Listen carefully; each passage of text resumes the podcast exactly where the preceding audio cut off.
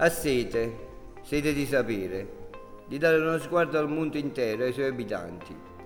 Vuole immergersi nelle loro culture, addentrandosi in ogni vita vissuta, fino alle viscere della terra e dell'uomo, perché la cultura è lo sbocciare della vera umanità di ogni singola persona.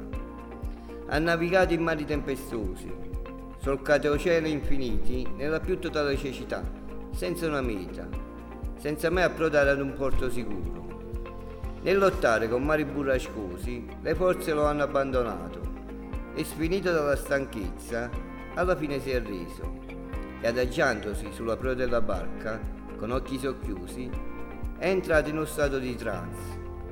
Sta sognando, vede la sua vita.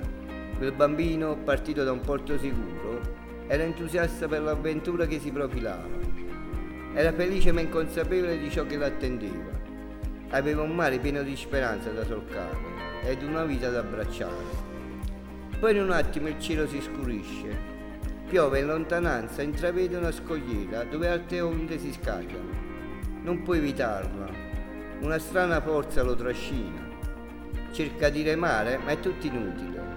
E, in un lasso di tempo impercettibile, si ritrova catapultato nell'oceano a fare il morto sull'acqua per non affogare.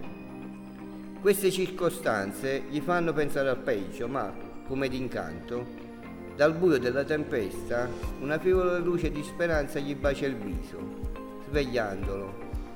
Resta esterefatto da tale luce e il calore che emana attanaglia tutto il suo corpo. Cos'è questa luce? È la luce del sapere e della comprensione della presa di coscienza, del cambiamento, dell'amore come del dolore, della felicità e della tristezza. È la luce della vita. Così il bambino e la sua anima lasciano il grande mare tempestoso per incamminarsi insieme alla ricerca del mare più calmo.